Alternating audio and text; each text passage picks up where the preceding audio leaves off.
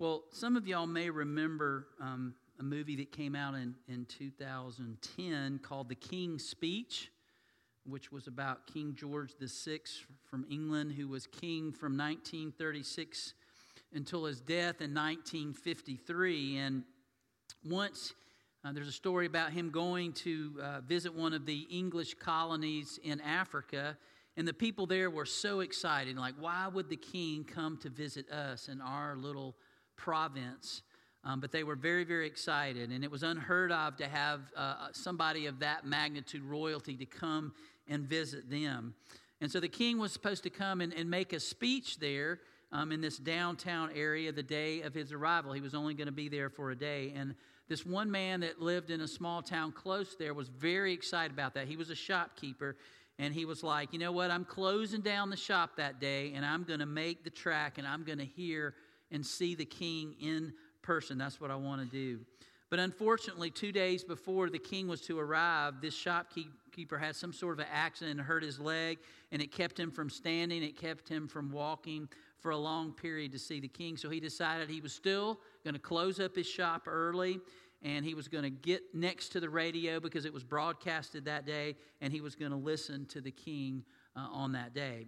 So that day, the king was to arrive. The shopkeeper, sure enough, he closed the front of his store and he went to the back and he planted himself in a chair right in front of his radio, promising that he would let nothing, nothing disturb him during the king's speech.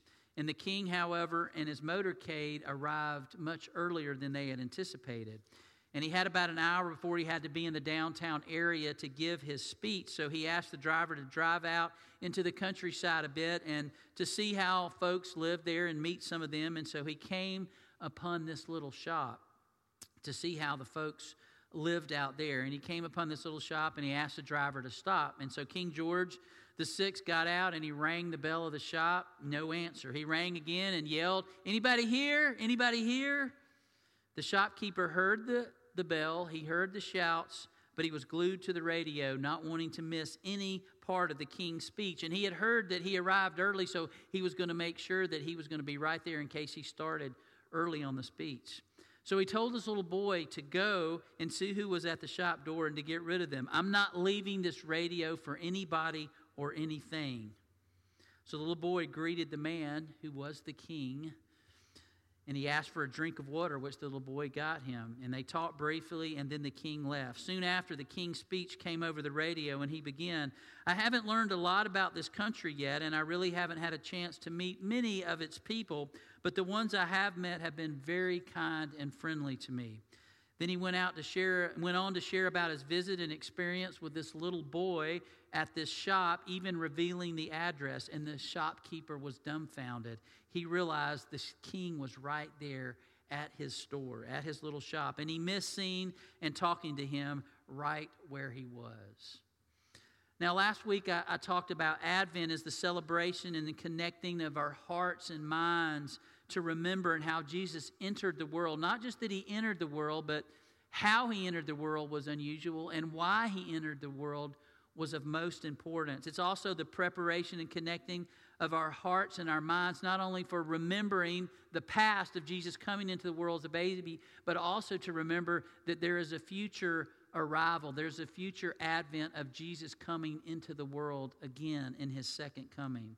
And I mentioned last week that many in the first century missed Jesus' birth. Very similar to maybe how the shopkeeper did. They missed not only his birth, but they missed who he was in life. They missed how his death and resurrection was significant for the whole world. He was the coming of the Savior into the world. And they didn't see it because many of them refused to open their hearts and minds to, to bring the Savior into the world in a way they had not considered. So, a lot of people, and I would say if we lived in that time and in that culture, we would have been the same way. Kings don't come like Jesus came. If, the, if God's going to send a Savior that's going to make everything right and bring salvation to the world, it's going to be in a big way. It's going to be wow factor. But they didn't see it. For many had in their minds the way the Savior should be born and how he should live and how he should reign, and it certainly was not the way that Jesus came into the world. You don't start out being born to a peasant teenager in an obscure village called Nazareth. You don't start out being a king, being born in a manger, in a, a, dark cave, and placed in a feeding trough on your day of birth. That's not how God brings the Savior into the world. And God doesn't allow, when the Savior does come, to just be a normal, everyday carpenter for 30 years. Get busy, do what you're supposed to do, save the world. But that's what Jesus did the first 30 years. And then the next three years, he was this miracle worker, healer, and teacher who was constantly offending the religious establishment. That's not how you save the world, Jesus. That's not how, that's not how you bring salvation to the world like that. And you certainly aren't crucified as a criminal on a cross. That's not the way it's done. But we know from reading the gospel that's exactly how God saved the world, wasn't it? Not the way I would choose, not the way you would choose, the world thought, but that's how he came. The extraordinary entrance of Jesus into the world should not surprise us. I, I shared last week several examples from the Old Testament, the Old Covenant, where so many times God used ordinary people to do extraordinary things in the world. Those people didn't think that God would use them, those people didn't think God would do it in this way, but God always did, using ordinary people throughout history and God continues to do that. And is it possible for us to be seeking the coming of the extraordinary like the shopkeeper and miss it right where we are this Advent season? So today I want us to look at how Jesus' birth was announced to the very one who would birth Jesus into this world, Mary.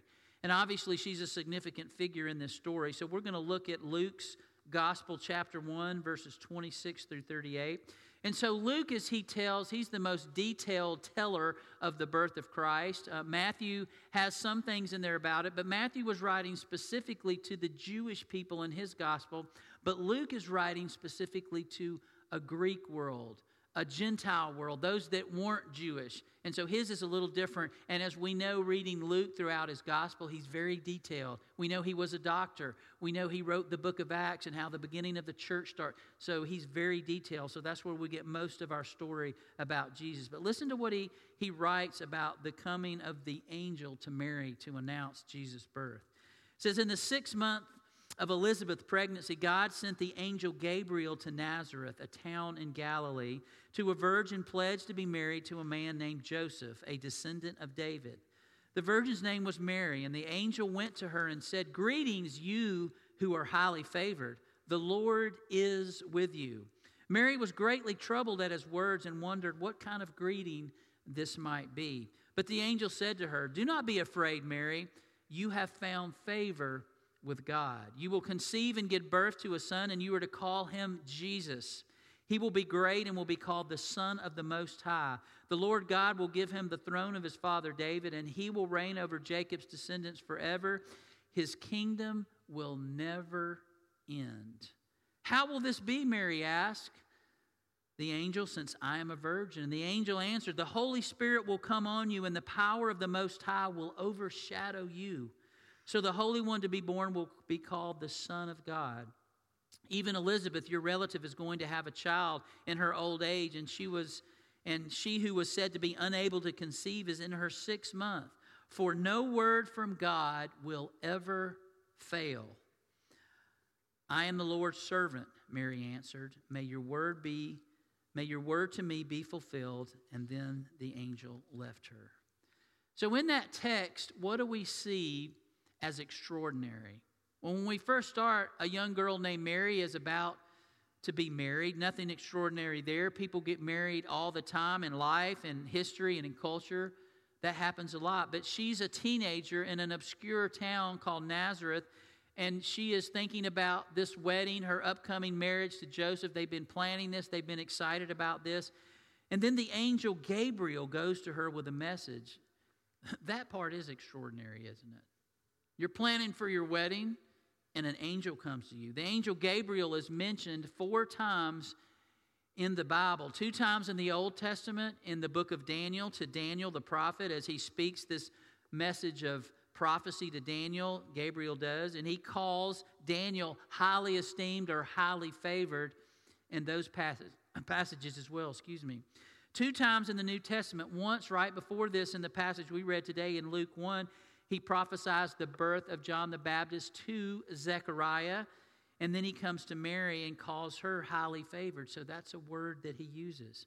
Now, is this just a coincidence that some several hundred years before Jesus comes, before this encounter with Mary, that the same angel Gabriel is speaking to a prophet named Daniel? So this encounter had to be amazing for her. And so one of the questions I thought about was is Luke tells us that Mary was greatly troubled at his words and wondered what kind of greeting this might be. Well, what was she troubled about? What was troubling about what the angel said to her? Greetings? Obviously not. You say greetings, you say hello. You who are highly favored. Was that troubling to Mary? Did she not believe that she was highly favored? Did she believe that the Lord is with you? What was Mary troubled about from these words from Gabriel? Is it possibly because she recognizes that Gabriel is the same angel that spoke to Daniel? Did she know about Daniel? And I have to believe that she did. This was part of the Jewish culture about these prophecies that would come, this Savior that was coming. Is it possibility that she recognizes the connection to Daniel? Is it because she does not believe that she's highly favored or that the Lord is with her or that she could possibly be in the same category as someone like Daniel? I don't know. And Luke doesn't really tells us that Gabriel tells Mary who he is, but Mary does understand, and Luke does understand that this is Gabriel, and he identifies it as Gabriel. And certainly it seems to be the same Gabriel that addressed Daniel and Zechariah. And if Mary knew it was Gabriel, that is another possible reason for maybe her being troubled. Now, we do know that Daniel, when we go back to the Old Testament, that Daniel is, he hears these revelations from Gabriel about what in the future is going to happen, and he is able to hear those. And he is in uh, an occupier uh, Israel was no longer the, the top dog then. They have been occupied by Babylon, and he's been moved out of, of Israel. He's been moved out of Jerusalem to Babylon, and that is where he serves. He's still serving God, even though he is a part of the occupying um, Babylonians. And what's interesting is Mary is living in this occupied world. She's not out of her home, she's still in her home, but now her home is occupied by not by the Babylonians, but by the Romans but God is still working, even in the midst of being occupied by an enemy. And it's interesting what they share together. And, and Gabriel reassured Mary, Don't be afraid, Mary. And he calls her Mary. This is significant because I didn't mess up. Even if you're troubled, I didn't mess up. I know your name. God knows your name. I know who you are. God's been watching you. You are highly favored. I know exactly who I'm talking to. You aren't the wrong person. You Mary have found favor with God. And as if Gabriel's saying, I didn't read the message wrong, I didn't get the wrong person. God has chosen you right where you are in this obscure town as a teenager to be part of the extraordinary coming of Jesus into the world. And he says, You will be with child and give birth to this son, and not just any son. You will give him the name Jesus, and he will be great and called the Son of the Most High. The Lord God will give him the throne of his father David Gabriel knows all these details. And he will reign over the house of Jacob forever. And he says his kingdom will never end. Well, of course, that's troubling to Mary. How am I going to have a baby that's going to be that significant in the history of the world? And notice that Mary questions, How will this be? She doesn't question if this will be, but just how is this going to happen? I know the birds and bees, and that hasn't happened yet, so how am I going to have a baby? How is that going to happen? She doesn't question who this baby is. He does, she doesn't question what he will be, but she does question how, as a virgin, am I going to have a baby? And Gabriel clears that up. He tells her that through the Holy Spirit, with the power of the Most High, will overshadow you, and he will be called the Son of God. And maybe that's what troubled Mary. What's going to happen when the Holy Spirit overshadows me to allow that baby to be growing inside of me? And Gabriel lets her know of another coming of the extraordinary. Elizabeth, your relative who was barren in her old age, is in her sixth month of pregnancy. Now, again, Gabriel knows who her relative is. He knows that she's pregnant, and he even knows the month that she's pregnant. So Mary knows this has to be from God. How does he know all those details? He knows my name. He knows who my relatives are. He knows exactly what's going on. This has to be. And again, she must have thought as what the angel said nothing is impossible for God. You know, Mary knew, everybody knew, we know that Zechariah, we know that Elizabeth desperately want a baby and they haven't been able to have one, but it's happening now. Nothing is impossible with God. And notice what Mary says next I am the Lord's servant. May it be to me as you have said. There's no arguing. Once Gabriel said this is how it's going to be by the power of the Holy Spirit, I don't know if Mary understood that, but what she did know is that I'm going to trust that. This has to be from God, and I don't understand exactly how it's going to happen, but I'm going to trust what God's going to do, just like Daniel did in his encounters with Gabriel. He trusted God. You remember when he had to go to the lion's den, Daniel. Do you know that Daniel was probably in his 80s when he went into the lion's den? But he, when he went in there, he trusted if God saves me, God saves me. If he doesn't, I'm okay because I know God is ultimately in control. He had experienced God to that degree. And if Gabriel came to you and me today, right where we are, in the certain season that we are in our lives, whatever's going on in your life is different than what's going on in my life. And, and I can hide from you what maybe is really going on inside of me and in my life. And we can kind of fake that or, or, or nobody really knows. But God, what if He came to us right where we were and says, I want to do something in your life, and what He said to you would trouble you? Craig, I want you to do this. Joe, I want you to do this. Whoever it is, I want to do something big. What would that? It would probably trouble you as well. And if Gabriel came to you and said, You are highly favored, how would you respond to that? I think a lot of us would be like Mary, I'm not highly favored. You, you must have made a mistake because I'm not highly favored. But would we as Mary be troubled at the greeting, highly favored? Gabriel didn't tell Mary she had to do this so that she could become highly favored. He said, God has chosen you because you are what? Highly favored right now, right where you are, as a peasant teenager in this obscure town. And God sees all of us, I believe. That's what I read in this is that God sees all of us as highly favored right where we are in our lives at any time. Or he never would have come to earth. He never would have died on the cross and resurrected for us if he didn't highly favor you and me. And it wasn't just Mary that he highly favored. It wasn't just Daniel. It wasn't just the Israel nation that he favored. John 3:16 tells us that for God so loved the what?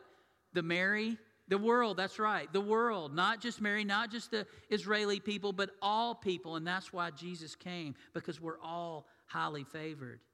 And Mary you might think, yeah, but Mary must have been a little notch above everybody else. Well, maybe she was, but what is what we do know? She was not perfect, but she was highly favored. And although you and I are, are far from perfect, we are still highly favored, and God wants to do the impossible through you and I. And I think it's such a sad thing in our culture today because so many people do not believe they're highly favored. Would y'all agree with me with that?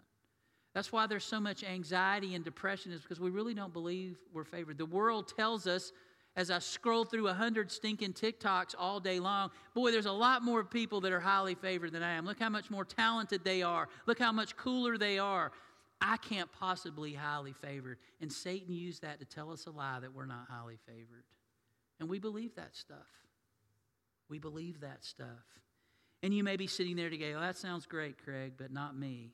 But look at the whole story of Jesus coming. Look at all of the characters as we go through this Advent season. Zechariah and Elizabeth, they weren't anybody special. Well, he was a priest, yes. But you know, a lot of people thought that there was sin in their lives because that's why they couldn't have kids. That wasn't true because God was doing something and waiting to give them a child later in life and a special child in John the Baptist. But a lot of people through their lives go, well, you know, there must be some kind of sin that they haven't been um, admitting to, and that's why they can't have kids. That was all a lie. But God eventually blessed Zechariah and Elizabeth. Mary, Joseph, the shepherds, the wise men, Simeon and Anna, who encountered Jesus uh, when he's about eight days old. Think about how we would describe this cast of characters old, barren, highly religious, not religious at all, young, poor, bottom of the social ladder when we think about the shepherds, unreligious, untrusted, highly esteemed, and rich as we think about the wise men but old and about to die when we think about Simeon and Anna. All of these people from all different walks of life were part of Jesus' birth. And God used all of them, all of those different people, right where they were in their life, in the season of their life, to be a part of the story. And I find that fascinating. And sitting here today, we are a very diverse group, aren't we? We're very diverse. And one of the great things I get to know is, is as I get to know people in the church, is I find out all the cool things about all the different people in the church. I'm telling you, we have an amazing group of people that go to this church that do all kind of different things. And sometimes, if we spend enough time to actually get to know people, we find out some really cool things about them. And you think about all the talent and giftedness that we have in this church. And as I think about that, I believe that this season of Advent, God wants to remind you and I that we are highly favored, but we're highly favored to do something extraordinary in the world. That's why He created us, to do good works, which He's prepared in advance for us to do. And you might think, you don't know my situation, Craig. I'm not highly favored. Yeah, I might could get there, and maybe I was highly favored to God at some point, but not right now because you don't know what's going on. I've got this messed up marriage. I've got this messed up relationship, this messed up family. Let me tell you something. There's a lady in this church that tells me everybody's got crazy in their family, and I would wholeheartedly agree with that. Terrible job situation, Craig, and my attitude about it, bad financial mess. I'm living with and hiding this addiction that nobody knows about, but I know I have it. It's affecting me and it's eating my life away. Maybe you're dealing with guilt and it leaves you depressed and anxious. Maybe you're dealing with hurt or pain physically that immobilizes you. Maybe some of us are holding on to some anger that destroys our joy for life. Maybe we can escape it for a while, but that pain comes back. Maybe we're refusing to acknowledge some sin in our life. Or maybe you're here today and you deny that God even exists or cares or highly favors you because it's easier to believe that so you don't have to change your behavior in your life. Whatever the case may be, it could not be as impossible sounding as what Mary heard from Gabriel that day. And God did exactly what He told Mary He was going to do, didn't He? He didn't just say all that. You are going to have a baby. And it wasn't long before she realized, I really am pregnant. She felt that life inside of her. And God was going to do this regardless of Mary's reaction. God was going to save the world by bringing his son into the world in spite of Mary's attitude about it. But it seems God had been watching Mary. He had been preparing her heart and her mind and her soul for something of this magnitude. And notice the response of Mary to this life changing moment, this defining moment, to compare to some of the excuses we read about in the Old Testament when God has called somebody to do something extraordinary. I shared some of these last week, but you remember when God called Moses, what did he say? Choose somebody else. I don't want to do this. I can't do this. That's what Moses said to God. Gideon was hiding in a threshing floor. He was treading grapes when God called him and even called him a warrior. And Gideon's like, What warrior? I'm hiding from other warriors. I'm not a warrior. Why would you call me? And he asked for all these signs. I know you're God and, and you haven't done anything about our situation now. That's why I'm hiding and all our enemies are against us. Why haven't you done anything? Gideon asked. And then even God goes, No, I'm going to change that. He goes, Well, I need you to show me a sign. Remember, he put out the fleece and all that. If you're going, What are you talking about? You need to read the Bible. It's awesome stuff. It's incredible stuff. It's fun stuff. But he wanted all these signs of proof. Mary didn't ask for any of that.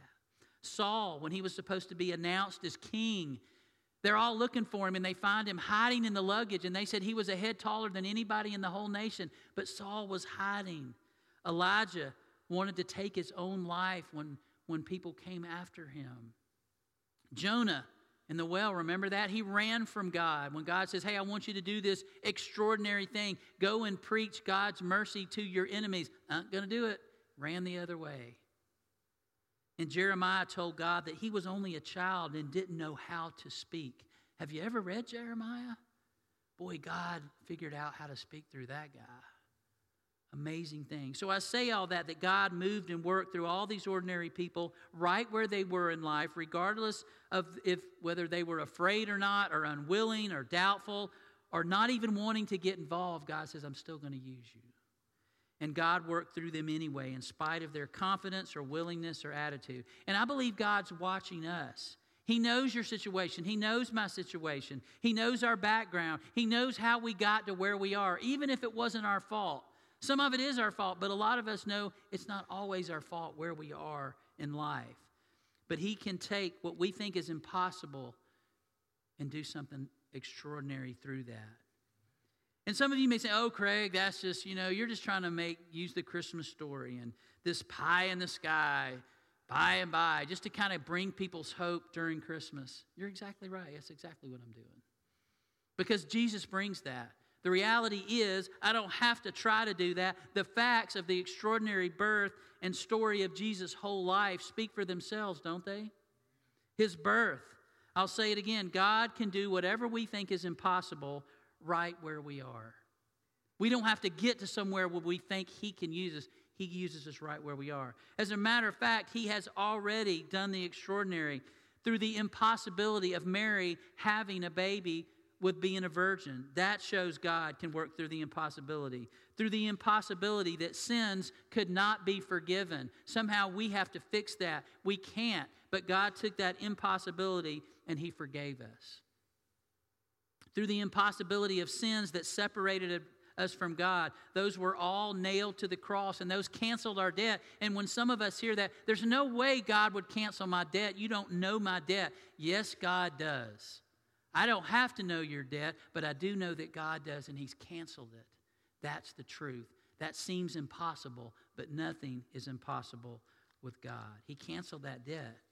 And then, as we sang this morning in that last song, through the impossibility of Jesus being dead for three days, I thought you were going to be the Messiah. I thought you were going to do this. And he rose again to say, Yeah, he did all of that. The impossibility of rising from the dead gives us the reality of eternal life. So, the impossibility, the impossible stands before us in Emmanuel God with us, God for us, God loving us right where we are during this Advent season. So I ask you, will you allow God to move and serve in and through you today, in spite of whatever seems impossible in your life right now? Because a lot of us are questioning that. But God can bring us good news right where we are.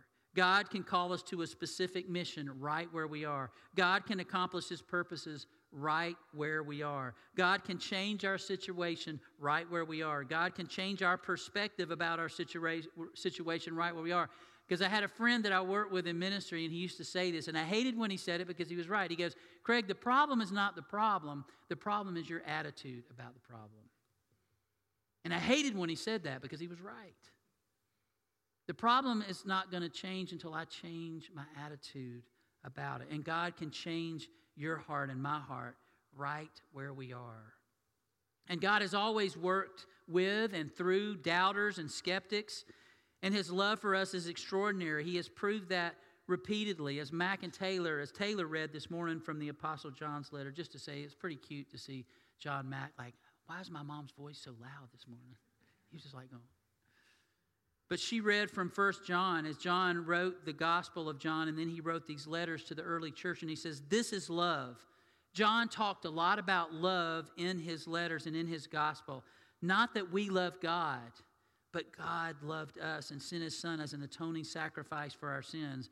Dear friends, since God so loved us, we also ought to love one another. No one has ever seen God, but if we love one another, God lives in us and his love is made complete in us. And what John's telling us is that God's love, if it's really in us, it will come out and we will change seemingly impossible situations in our lives because we are using the same love that God. I think about I think about the uh, prodigal son. And you know, he he asked his dad basically to drop dead so I can have my inheritance now. And he goes out and he squanders all of it. But not for a minute did his God, did his dad ever not highly favor him, did he? When he came home, his brother didn't highly favor him anymore, but his father ran out and threw a party for him because he highly favored him. And that situation changed. But in this Advent season, don't forget that God shows up in times and places that you and I would never think of in order to reveal his extraordinary love to people. And don't be, we don't want to be like the shopkeeper during this Advent and Christmas season who missed the king because the king's going to be here on the radio and I'm not moving for anyone or anything because he's right here. And he missed the king being at his front door. And we don't want to miss the king during this season. God has created and called all of us, all of us in the world to show up in times and places that people are not expecting to show His love, to show. And so I want to challenge all of us this Advent and Christmas season is look. Look for places, look for ordinary things during this Advent season where you go, I can show to love because I can tell this person is not expecting it. And you can change somebody and point them to God by showing them love in a place and in a time in a way that they were not expecting it. And they're going to ask, Why would you do that? Why would you do that? And people are going to see that, and you have the opportunity to tell them why you were doing that because God highly favors you, and you can tell them that God highly favors them as well. So, we're going to offer an opportunity as we do each Sunday to maybe somebody here today that maybe you're listening to this, and I hope you heard the gospel message of Jesus Christ. It wasn't just that he was born, but he came for a purpose, and that purpose was to save us from our sins, to bring us salvation. And we need that forgiveness, we need that grace, we need him as our Savior. So if you need to name him and recognize that you're highly favored today, we are going to give you that opportunity. Or maybe you're looking for a church home, and we are certainly not perfect here, but we believe in the one who highly favors us and calls us. So I'm going to ask the, the team to come on up, and they're going to lead us in a song. Um, and if you have that decision, I'll try to walk you through it. But for the rest of us, we're going to reflect through this song and through this time on why Jesus came, and that was to ultimately die for our sins. And so we take communion each week here. If you're visiting with us today, we do this every week because Jesus asked us to never forget why I came to earth, and that was to die for your sins and for the whole world's sins so that you could be restored to God. And so we take communion, and uh, after they sing this song, um, we've got some folks who are going to pass out some trays of bread, and you're going to take that piece of bread you don't have to be a member of our church. If you're a believer and want to participate, you are certainly, we welcome you to do that with us. We're going to take that piece of bread and remember that Christ gave himself for us because we're highly favored. And he spilt his blood, and we're going to drink that cup and remember he spilt his blood for me because I'm highly favored. And we're going to remember his death for us. So we're going to do that in just a minute. So they're going to lead us, and if you have a decision, I'll be right here. So I'm going to ask y'all to stand and let's start reflecting on that love that God has for us.